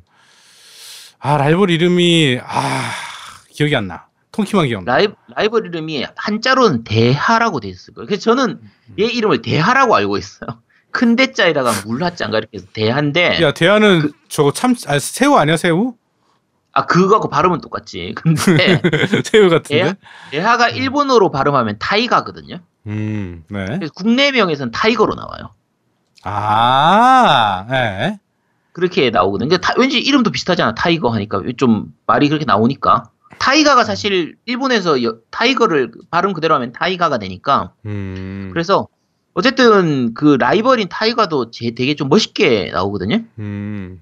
잘 표현돼 있고 아까 얘기한 것처럼 그 메가드라이브는 성능이 좋으니까 실제로 피구 게임 아까 처음 얘기했던 열혈 피구처럼 좀 이제 열혈 도찌볼처럼 그 필살기도 쓰고 이렇게 해서 좀 실제 피구를 즐기는 것처럼 즐길 수 있게 돼 있어요. 음. 근데 열혈 도찌볼은 필살기가 하나밖에 없거든요. 그 납작하게 나가는 그 타원형 공 쏘는 그거밖에 없는데 피구왕 통키는 필살기 그 캐릭터별로 필살기가 다 다르잖아요. 그쵸. 그러니까 이제 주인공 주인공 통키는 어떤 슛을 쏘는지 기억나요? 불꽃슛. 그치 불꽃 슛이지. 그럼 그치. 불꽃 슛을 쏘면 음. 공에 불이 붙어가지고 저한테 가는 거예요. 그치. 너가 너가 이제 저기 멘트 해야 될 불꽃 슛 그거 해야죠. 아, 네, 제가 원작 애니를 안 봐가지고 제가 잘 못하겠습니다. 네, 보, 보면 보시면 됩니다. 지금은 예, 정보하시던데 뭐. 네. 자, 어쨌든 그렇고요. 그러니까 그 각각의 캐릭터가 예를 들면 그 토마호크 슛인가 그런 거 있었을 거예요. 그 덩치 커다란 놈 정도는 아마 걔 맞는 것 같은데. 그래서 그거 하면 뭐 예를 들면 도끼로 나간다든지 뭐 회오리 슛뭐 음. 이런 거 나가면 맞아. 회오리 슛도 있었죠. 뭐 네. 분신 슛 하면 공 여러 개로 나가는 이런 그런 식 대- 정확하게 기억은 안 나요. 근데 아마 그런 식으로 여러 가지 연출들이 있었거든요. 음. 근데 그런 필살기들이 다 구현이 돼 있었어요. 그쵸. 잘 만들었죠. 네, 잘, 잘 만들었어요. 게다가 이게 그 적이 필살기를 쏘잖아요. 네. 그걸 내가 잡아서 상대방한테 던지면 반사하는 게 가능했었어요. 음. 상대방이 던진 그 필살기를 그대로 쏠 수 있는 거야. 잡은 다음에 바로 던지면 어, 반사 반사. 어. 어, 네, 반사하는 그런 게 좀 있어요. 맞아 있었던 것 같아. 어, 어. 네, 여러 가지 그게 있어서 꽤 짜릿하게 즐길 수 있었고 음. 그 전반적으로 이게 되게 잘 그러니까 밸런스도 되게 좋은 편이라 좀 재밌는 게임이었어요. 그러니까 캐릭터 게임은 기본적으로 이제 캐릭터 그 각- 각각의 캐릭터가 얼마나 잘 재현돼 있느냐, 그 원작이 얼마나 잘 재현돼 있느냐는 부분이 중요하잖아요. 그쵸. 음. 이번-. 지금 아까 말씀하신 그 원피스 해적 무쌍 같은 경우에도 음.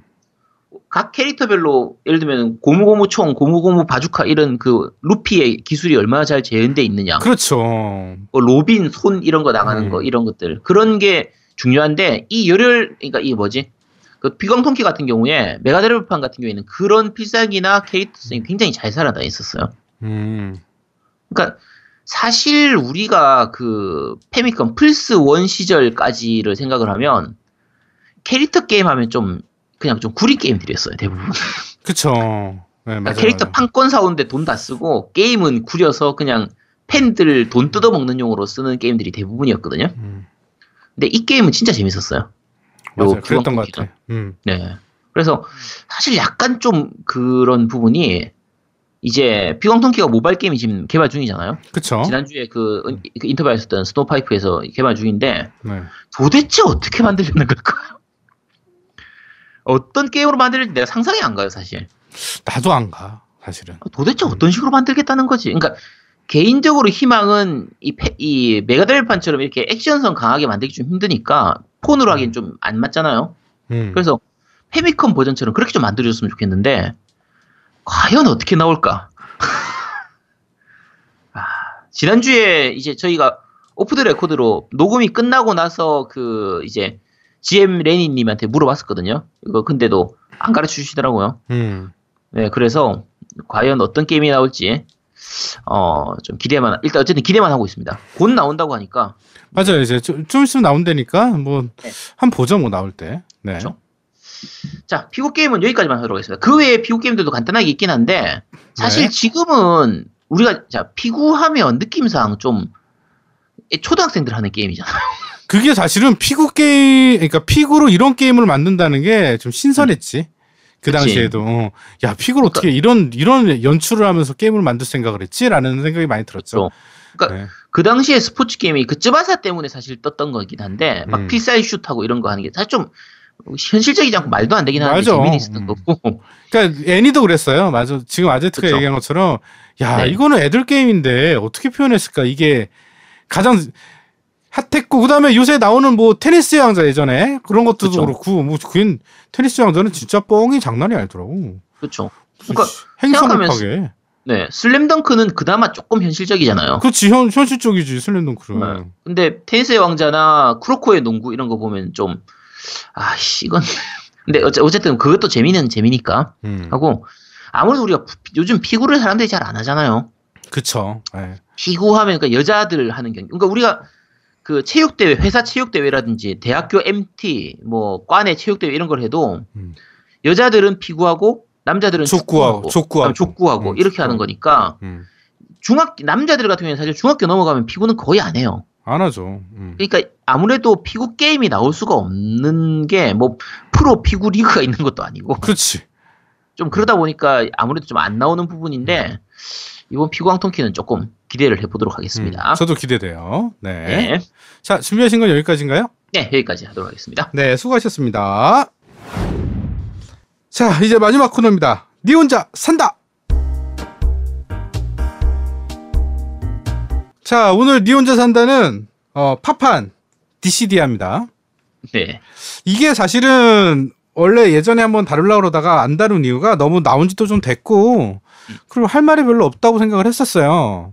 그쵸. 네. 저도 나올 때 초기에 샀었는데 사서 음. 거의 안 했었어요. 이게 초반 여러 가지 좀 문제점이 있어가지고 그러긴 했는데 근데 다룰까 말까 하다가 그 노우미님이 이제 요 최근에 하- 좀 덤핑이 많이 됐었죠 사실. 예, 그 PSN 12개월 네. 어, 플러스 카드를 플러스 디시디아 타이틀이 오픈마켓에서 한 4만 1,000원, 그 배송비까지 하면 한 4만 3,000원에서 4,000원 사이에 구매를 네. 할수 있었어요. 요번에. 그렇죠. 그래갖고 진짜로 이게 이렇게 유명한 게임이 아닌데도 그 음. 품절 사태가 막 일어났었어요. 오금 올라가자마자 거의 10분 만에 품절되고 막 이런 사태가 막 있어가지고. 워낙 싸게 나온 거니까. 예, 워낙 그냥 그냥 PSN 플러스 플러스 그냥 게임 그냥 거저 준 거니까. 야씨 나나 타이틀 할 때 가격보다 더 싸 지금. 아이씨 짜증나 죽겠네.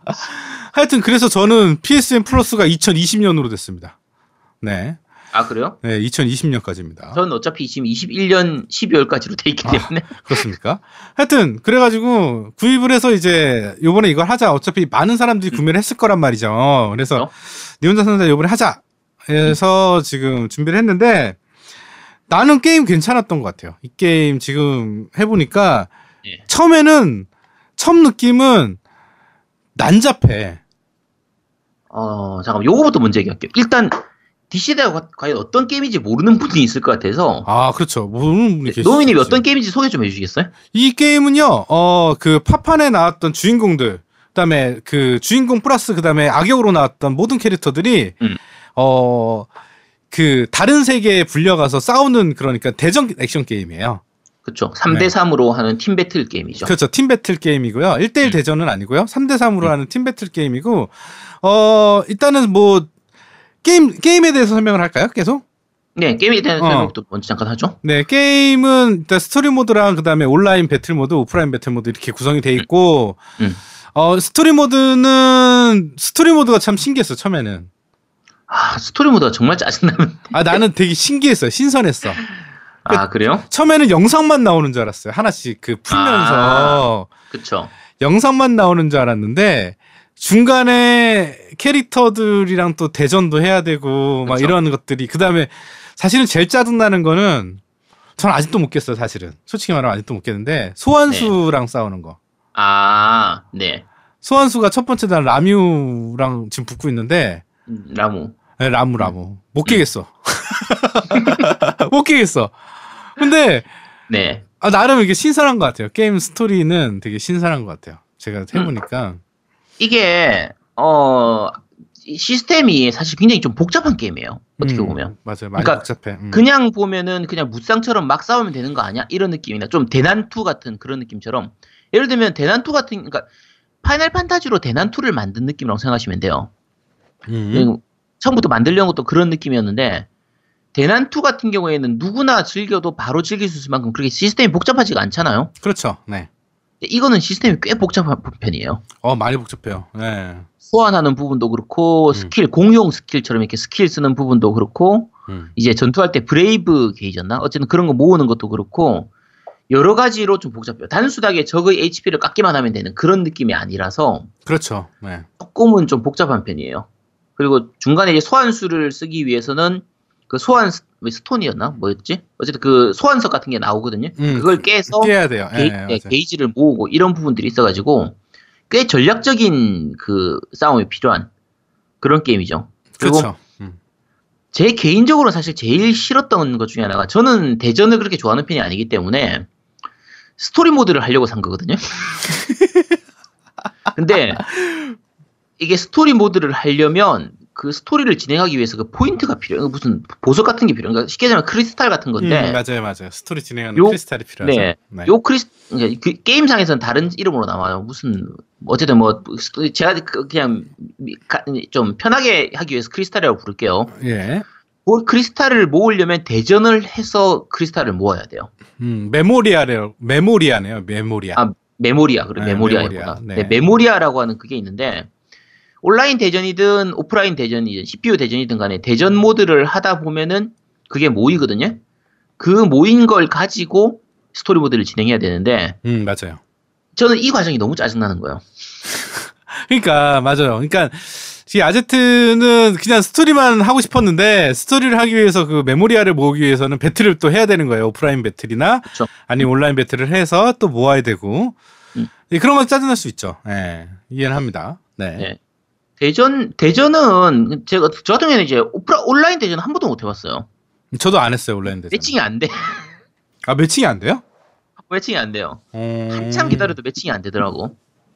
그러니까 음... 이게 아무래도 사용하는 유저가 많이 없어서 그런 건지 실제로 온라인을 사람들이 안 해서 그런 건지 모르겠는데 만약에 예를 들면 친한 친구끼리들끼리 모여가지고 3대3으로 이렇게 플레이를 하면 재밌을 것 같기도 해요. 근데 그럴 확률이 정말 낮은 게임이라 어 단순히 대전 모드만 즐기기에는 조금 밋밋한 부분이 있는 것 같아요. 요 게임 같은 경우에는. 그러니까 사실은 아제트가 얘기한 것처럼 저도 사실은 이 게임을 온라인 대 배틀을 하려고 산 게 아니라 스토리 보기 위해서 샀어요. 왜냐면 캐릭터들이 너무 다양하게 나오니까 그쵸. 파판 시리즈에 나왔던 대부분의 주인공 캐릭터들이 다 나오거든요. 그쵸. 그 나오는 그 캐릭터들과 어떻게 이 스토리를 엮었는지가 궁금한 거야. 그리고 이제 스퀘어 에닉스 하면 그런 그 연출이잖아요, 연출. 연출이 굉장히 화려하기 때문에 그런 연출들을 보기 위해서 게임을 한번 궁금해서 해봤는데, 이렇게 아제트가 얘기한 것처럼 그 메모리아를 모으기 위한 그런 짜증남, 그 다음에 그런 것들이 좀 노가다성이 필요하긴 해요, 게임 자체에서. 그 다음에 아까도 얘기했듯이 난이도 조절이 없는 걸로 알고 있거든요, 내가 알기로는. 음. 그래서 스토리를 하려면 그 소환수를 깨야 되는데 소환수에서 지금 막혀가지고 너무 짜증나는 거야 소환수가. 음. 그러니까 그러려면 또 연습을 해야 되는 거예요. 아니면 같이 싸우는 AI 동료도 두 명에 대한 뭐 레벨업을 시킨다거나 뭐 이런 식으로 좀 진행을 좀 해, 해야 되는 노가다가 좀 필요한 거는 있어요. 그런 것 같아요. 이게 제가 같은 게임인지를 모르겠어요. 그 일본에서 오락실에서 이 게임을 봤었거든요. 이 요- 아마 요 게임이었던 걸로 기억하는데 아? 오락실에 네 음. 오락실에서 요 DCD가 있었어요. 같은 게임인지는 잘 모르겠어요. 근데 아마 오락실에 있었던 그 시스템을 그대로 가져온 게 아닌가 싶기는 한데 어 그러다 보니까 좀 약간 애매해진 부분이 있는 걸로 보여요. 제 기준으로는 그렇게 그냥 추측만 하는 겁니다. 사실 아니 그 저- 정확하지 않은 정보입니다. 네, 그, 네, 얘기하시죠. 네. 네. 여기서 제가 있었다고 해가지고 딴 데 가서 야 겜덕시장에 들어보니까 이거 똑같은 거래. 그렇게 말씀하시면 안 돼요. 자 어쨌든 그 요 DCD 같은 경우에는 팝판 팬들한테는 진짜 선물 같은 게임이에요. 원래 맞아요. 제대로 만들었으면 어. 그랬어야 될 게임이야. 어. 왜냐면 그 전작들을 다 해봤던 팝판 시리즈를 다 해봤던 유저들 입장에선 예를 들면 제가 기준으로 하면 팝판 4에서 나왔던 세실하고 팝판 뭐 5에서 나왔던 애들 걔 바츠였나? 뭐 그런 애들하고 뭐 파판 7에서 클라우드하고 다 모아가지고 파판 6에서 뭐 세리스나 티나 이런 애들을 모아가지고 같이 대전을 한다. 어, 정말 재밌겠죠? 근데 하... 모으는 건 잘 모았는데 그쵸. 모으는 네. 거잘 모았죠. 네. 모으는 건 잘 모았는데 게임 시스템이 아, 차라리 스토리 모드를 좀 더 강화해 주든지 아니면 뭔가 대전을 좀 더 심플하게 해가지고 이렇게 좀 스피디하게 진행하도록 해주든지 했으면 좋았겠는데 그죠. 그런 건 있죠. 음. 시스템이 너무 복잡해요. 아, 제일 저한테 제일 그 큰 부분은 시스템이 너무 복잡해서 모르는 사람한테 야 이거 한번 해봐라고 함부로 추천을 못 하겠어요. 그건 맞는 것 같아. 이게 나도 이제 이- 이제는 조금씩 익숙해 많이 해보니까 익숙해지긴 해요. 익숙해지고 아 이건 이때 써야지 이렇게 써야지. 그다음에 저 패턴이 어떻게 되지 막 이렇게 하는데 네. 정말 이거를 처음 하는 사람들은 모를 것 같아. 그렇죠. 어. 이게 그 튜토리얼이 있긴 하거든요. 음, 있죠. 제가- 튜토리얼 진행하는 거를 한 15분, 15분 정도인가, 20, 한 20분 정도 하니까 튜토리얼이 다 끝나더라. 이게 그 제가 처, 한 2월 달인가 3월 달인가 나왔을 때 그때 샀었는데 음. 사서 튜토리얼을 처음에 한 20분 정도 하니까 진행이 돼서 아 이제 끝났구나 이제 싸우러 가야지 했더니 초급 튜토리얼을 끝나서 이제 중급 튜토리얼로 넘어간. 그러니까. 야 이 뭐 이따위가 다 있어. 그러니까 이게 어려워요. 시스템도 어렵고 그 다음에 튜토리얼도 어려워. 튜토리얼도 어려워요. 진짜. 네, 튜토리얼도 어렵고, 그러니까 이런 게임에 익숙하지 않으면 굉장히 접근하기 어려운 접근성을 갖고 있다는 거죠. 그러니까 누구나 접근할 수 있는 게임이 아니라는 거지. 어느 정도 해봤던 사람들이나 이런 것들을 즐겨했던 사람들은 굉장히 재밌게 할 수 있는 요소가 가득한데 일반적으로 이런 게임들을 처음 접해본 사람들의 접근성은 굉장히 떨어진다는 얘기죠. 캐릭터만 보고 구매하기에는 난해하다는 부분이 생기는 거- 것 같아요. 제가 보기에는. 거의 기본적으로 파판 팬들을 위한 게임이기 때문에 차라리 좀 RPG성 강하게 좀 심플하게 싸우는 건 전투는 차라리 심플하게 해주든지 이렇게 했으면 좋겠는데 RPG 팬들을 위한 게임으로 엄청 고난이도의 액션 게임을 내놨어. 그러니까. 아니 그리고 그러니까- 차라리 시 난이도라도 좀 있으면 어? 난이도 있나 한번 볼게요. 제가 지금 켰는데 난이도 난이도 없어. 그런 것 같아. 그리고 이게 아까 3대3 팀 배틀이라고 했잖아요. 어. 차라리 그 이제 저 뭐죠 삼국무쌍 멀티레이드처럼 음, 음. 우리 편 3명으로 해서 적 그냥 일반 적들을 하고 싸우는 이런 쭉 진행하듯이 그치, 그런 그치, 모드를 그치. 좀 집어넣어 줬으면 음. 그런 걸 진행하면서 좀 기술도 좀 익히고 약간 이렇게 손에 익도록 만들 수가 있었을 텐데 이- 그게 없이는 무조건 대전밖에 없어요. 그 무조건 대전밖에 없으니까 손에 익을 시간도 없고 너무 정신이 없이 진행되는 편이라 그러니까 원래 아. 스토리 모드라는 게 우리 게임 실제적으로 해보면 튜토리얼성 강한 뭐 그쵸 뭐 그런 느낌이죠. 1스테이지가 있거나 그 다음부터 이제 맞- 하나씩 차근차근 이렇게 설명하면서 이제 진행할 수 있는 이런 게 없어. 그냥 바로 그냥 대전이 들어가 버리니까 그쵸? 아 그게 좀, 좀 아쉬워요. 음. 그러니까 제가 개인적으로는 튜토리얼이 있는 건 좋은데, 그러니까 게임들 중에서 요즘 나오는 게임이 튜토리얼이 있는 게임도 있고 없는 게임도 있잖아요. 네. 근데 튜토리얼이 없는 게임이 제일 좋은 게임이에요. 무슨 얘기냐면 내가 게임을 하다 보면 자연스럽게 그거를 배울 수 있는 그렇죠. 그런 방식으로 가는 게 제일 좋거든요. 음. 그러니까 하다못해 다크 소울만 해도 처음 시작하면은 이제 시작해서 따로 튜토리얼이 있는 게 아니라 바닥에 글이 써져 있어. 음. 야 R 버튼을 누르면은 좌우로 돌려 돌려가는 거 보는 거야. 뭐뭐 무슨 버튼을 누르면은 공격하는 거야. 이게 바닥에 적혀 있는 거예요. 그래서 게임을 진행하다 보면 자연스럽게 그 이제 조작법을 익히게 되는 그런 방식으로 진행이 되거든요. 음. 그렇죠. 요 방식이 사실 제일 좋아요. 음. 근데 요 파널 판타지 DC 파판 DCD아 같은 경우에는 튜토리얼만 다 해도 아마 한 시간은 걸리지 않을까 싶을 정도로 그러니까. 너무 복잡해요. 이게 조금 그 부분은 음. 좀 아쉬운 부분이고요. 네네. 어 근데 지금 노미님은 그래도 재밌었죠 이게 꽤. 아, 그러니까 나는 점점 알아가니까 내가 만약에 한 시간을 더 했는데 몰랐다 그러면 접었을 거야. 음, 근데 조금씩 보여요 이제. 그죠 많이 네. 하다 보면 또 보일 것 같기도 해요. 이게 상태가 보이고 그다음에 UI가 normal이랑 아케이드가 있는데 음. normal보다는 아케이드로 바꾸면 좀 편해. 음, UI가 그래갖고 네. 아케이드로 바꿔서 하는데 할만해요 그러면. 음. 네. 저도 아케이드로 한번 바꿔봐야겠네요. 네. 바꾸고 나서 해보고 나중에 그렇게 적응되고 UI를 normal로 바꾸면 더 이해가 될 것 같아. 음. 원래 있던 것들이. 예. 지금 너무 아. 복잡해요. 난 이해가 안 돼, 사실은. 그, normal에 있는 그 UI는 이해가 안 돼. 음. 아직도 이해가 안 그- 되는데, 저도 이해가 안 돼요. 복잡해서 도대체 그러니까 제가 그 요거 게임 할 때 처음에 한 5분 동안 헤맸던 게 내 HP가 어디 있는지 모르겠어. 도대체 내 HP가 어디 적혀 있는지를 내가 알 수가 없는 거야. 그러니까 이게 사실은 접근성이 너무 어렵다는 게 가장 큰 자- 단점인 것 같아요, 이 게임에. 음, 예. 그렇죠. 그 다음에 튜토리얼이 있- 있지만 튜토리얼 자체가 어렵기 때문에 음, 모든 게 게임에 한눈에 딱 보여야 되는데 그 스트리트 파이터 같은 경우 위에 게이지 나오잖아요. 그렇죠. 그다음 EX 게이지 동그라미로 표시되잖아요. 그러니까 음. 그런 식으로 좀 단순해야 되는데 이 단순하지가 않다는 거지 게임 자체가. 그러니까 게임이 어려워지고 접근하기도 힘들어지고 안 하게 되고 이렇게 되는 거죠. 그렇죠. 근데 이게 일본에서는 굉장히 인기가 많대요 이 게임이.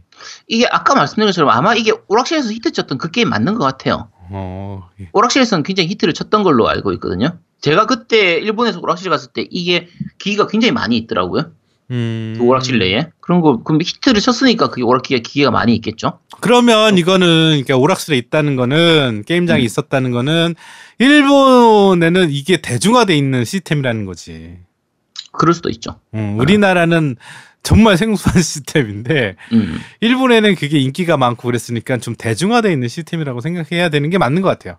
음, 그런 것 같아요. 그래서 네. 일단 하, 제 기준으로는 딴 거 떠나서 스토리 모드에서 아까 필요한 그 메모리아가 필요 없이 진행을 할 수 있도록 만들어줬던지 음, 음, 아니면 말씀드린 삼국무쌍 멀티레이드처럼 좀 적하고 그냥 싸우는 그러니까 적 잡몹하고 싸우는 그런 스토리 모드를 좀 넣어줬으면은 아 정말 좋았겠는데 근데 이것도 또 가차 시스템이 있어요. treasure box라고 그래서 아 그렇죠 네네 그 게임 중에. 예, 음. 계속 진행하다 보면 그 트레저 박스를 주거든요. 음, 그럼 상자 까면 상점에서 살 수 있는 게 나와요. 음. 그러니까 그- 진짜 랜덤 요소가 나오는데 또 상점에서 또 게임하면 그 코인 얻으면 그걸로 상점에 또 살 수도 있어요. 음. 그러니까 아 좀 게임이 조금 그래 이런 것들은 좀 그냥 트레저 박스가 있는 것도 조금 좀 그렇고 나는 그 대신에 그 지금 말씀하신 그 상점 부분에서 파판 팬들한테 정말 좋은 게 그 파판 전작들의 BGM 같은 거 있잖아요. BGM을 그살 사운드 수 있잖아요. 있어요. 네, 맞아요. 그러니까 OST나 BGM 이런 것들을 살 수가 있어서 야 옛날 게임 야 그 게임의 이 노래 하면서 그 그런 팬 서비스적인 요소들도 꽤 있거든요. 음, 추억팔이는 되죠. 네. 그렇죠. 추억팔이는 돼요. 근데 제 제일 아까 중간에 말씀드린 것처럼 아니 RPG 팬을 위한 이 서비스 게임을 이런 식으로 만들어 버리면 차라리 그 저 뭐지 베요네타 같은 경우에는 이제 막 누르면 되는 easy 그러니까 자동 모드 auto 모드라고 해야 되나? 그렇지, 그렇지. 그런 게 있지. 조작해서 막 눌러도 알아서 기술이 나가주는 그런 모드가 있어서 차라리 그런 게 있었으면 더 좋았겠는데 음. 아, 이 게임은 좀 약간 아쉬운 부분들이 좀 있는 부분이에요. 그러니까 그래서 국내에서 덤핑이 됐겠죠. 아마. 그렇죠. 예. 그래서 저는 제 결론은 덤핑 됐으니까 사볼 만 하다. 아 저도 그거는 맞아요. 네. 그러니까 제값 다 주고 사면 진짜 피눈물 나고요. 그렇죠. 저 같은 경우에 첫 그때 사고 나서 튜토리얼 한 2, 30분 하고 온라인 대전 그러니까 오프라인 대전 모드 한 두 번 하고 스토리 모드 한 두 개인가 세 개인가 진행하고 나서 한 지금 세 달 동안 처박아뒀던 게임이거든요. 그러니까. 근데 어, 지금 가격대로 그러니까 PSN에 끼워주는 가격이면 사실상 이거 가격이 뭐 한 많이 쳐도 한 6, 7천 원 정도 치는 셈이잖아요. 아니죠. 이제? PSN 플러스가 원래 정가가 한 4만 얼마 하지 않아요? 4만 얼마인데 보통 행사하면은 12개월에 3개월 플러스 해주는 경우가 많으니까. 아, 그렇지, 그렇지. 뭐 그렇게 그러니까 따지면 뭐. 예. 그렇죠. 그러니까 그 3개월 플러스 해주는 대신에 요걸 주는 느낌. 그러니까 PSN 행사를 자주 하잖아요. 그렇죠. 자주 보통 하죠. 이제 예. 뭔가를 끼워주는 이런 행사를 자주 하니까 대략 그 가격을 뭐 한 6, 7천 원이라고 치면 야, 그 가격에는 충분히 괜찮은 거죠. 그렇죠. 할만하죠. 네. 네, 괜찮아요. 하여튼 결론은 그렇습니다. 네. 음. 뭐 하실 분들은 뭐 하시면 될 것 같아요. 네. 음. 할만해요. 네. 할만한가요? 자, 니 혼자 산다는 여기까지입니다. 네. 자, 겜덕비상 어 95화 벌써 95화네요. 네. 가슴이 시켰습니다. 섬랑카구라 특집편 어, 여기서 마무리하고요. 어, 제아도목이 오늘 없어가지고 참 되게 빨리 끝났어요. 네, 아, 진행이. 제아동욱이 없으니까 진짜 참 깔끔하네요. 네, 뭐 군소리도 없고요. 그냥 쫙 진행하고 뭐 말실수할 것도 없잖아요. 네, 그렇죠? 네. 아, 괜히 괜히 이상한 말 해가지고 무슨 뭐 이퀄리즘이니 무슨 또 지난주에서 동경신이 그런 이상한 쓸데없는 소리 안 하니까 아, 이번 주에는 뭔가 이상한 댓글 안 달리겠지? 그렇죠. 이번 주에는 다 제아도목 욕하는 댓글이 달릴 것 같고요. 그렇죠? 아 그리고 이제 저는 뒤에 그 다크 소울 리마스터를 공략을 만들까 지금 고민하고 있거든요. 근데 진행을 안 하고 있어 더 이상 음, 음, 음. 공략을 만들까 그러니까 한편으로 만들까 말까 막 이- 이러고 있는데 그렇다고 방송을 키자니 계속 그 너랑 겹치니까 그러니까 아제트랑 음. 겹치니까 아, 그런 켜면, 부- 돼, 켜면 돼요. 상관없어요. 아 근데 그러고 또 그거를 내가 계속 잡고 하고 한다는 생각이 또 좀 이상한 거야. 그러니까 아, 내가 하고 싶을 때 해야 되는데 나는 게임을 음. 또 애들도 음, 있으니까 음. 좀 그럼 그런- 뭐 그냥 하고 싶을 때 하면 돼. 켜서 하면 되죠. 방송하면 되지 뭐. 하여튼 좀 그렇습니다. 그래서 고민 좀 하고 있는데 일단 다크 소리 이제 출시가 됐으니까. 아 그다음에 그 비컴 뭐 어쩌고저쩌고 나왔죠. 뭐 디트로이트인가 뭔가. 아, 디트로이트 비컴 휴먼. 네. 그거 해보셨어요? 아니요, 못 해봤어. 지금 다크 소울 하고 있으니까 다크 소울 끝나고 다른 게임들 하게 될 거야. 아 그 비컴 진짜 그래픽 하나는 죽이더라고요. 예술이더라고요. 그렇죠. 제가 근데- 어- 아침에 잠깐 해봤는데 네. 아 괜찮은 것 같아요 이 게임. 아, 네. 저는 데모판만 했었고 어차피 앞에 전작들은 다 해보셨죠. 네, 해봤죠. 헤비레인이랑 그다음 에 뭐였죠? 하나 더 있는데. 비욘드 투 소울. 아 예, 비욘드 투 소울 해- 했었죠. 네. 플스 3 때 했었죠. 그렇죠. 네. 요 회사 이제 콘택 드림 제작사 요 회사 그 게임들 자체가 약간 호불호가 갈려요. 음. 그러니까 패드가 조금 패, 그러니까 패드 조작이 약간 특이한 조작들이 많아가지고 그렇긴 하더라. 야- 어. 약간 불편한 부분도 있거든요. 그러니까 쓸데없이 조작을 많이 해야 되는 부분도 좀 있고 해가지고 음. 어 전작을 재밌게 하셨던 분이면 뭐 이미 사셨을 테고요. 그쵸. 네. 전작을 그 안 해본 분이면 지난달이었나요? 그 헤비레인이 무료로 풀렸었죠. 음, 그 그쵸. PSN 무료로 풀렸으니까 네네네네. 그거 해보시고 재밌었 재밌다 싶으면 이번 디트로이트 비컴 휴먼도 실망하지 않으실 것 같아요. 하여튼 이것도 다음에 리뷰를 할 건데 어, 괜찮다. 그래픽 하나는 진짜 예술이다. 예. 얘들이 그래픽은 진짜 잘 뽑죠. 일단 빨리 엑원에도 독점작 그래픽 좋은 게 좀 나왔으면 좋겠는데 그 DK 뭔가 그 쓰레기 게임은 아, 오브 진짜 씨. 네, 하여튼 야 다음 다음 주에 얘기하죠. 그거 저, 네. 제가 조금만 더 해보고. 근데 진짜 진짜 하기가 싫어 그거. 아, 짜증 나. 한 그러니까- 시간 하고 나니까 나도 한 시간 했어. 한 시간 하고 나니까 진짜 진이 다 빠지더라. 하여튼. 야 내가 이걸 왜 하고 있지? 자, 그럼 겜덕비상 제 95화.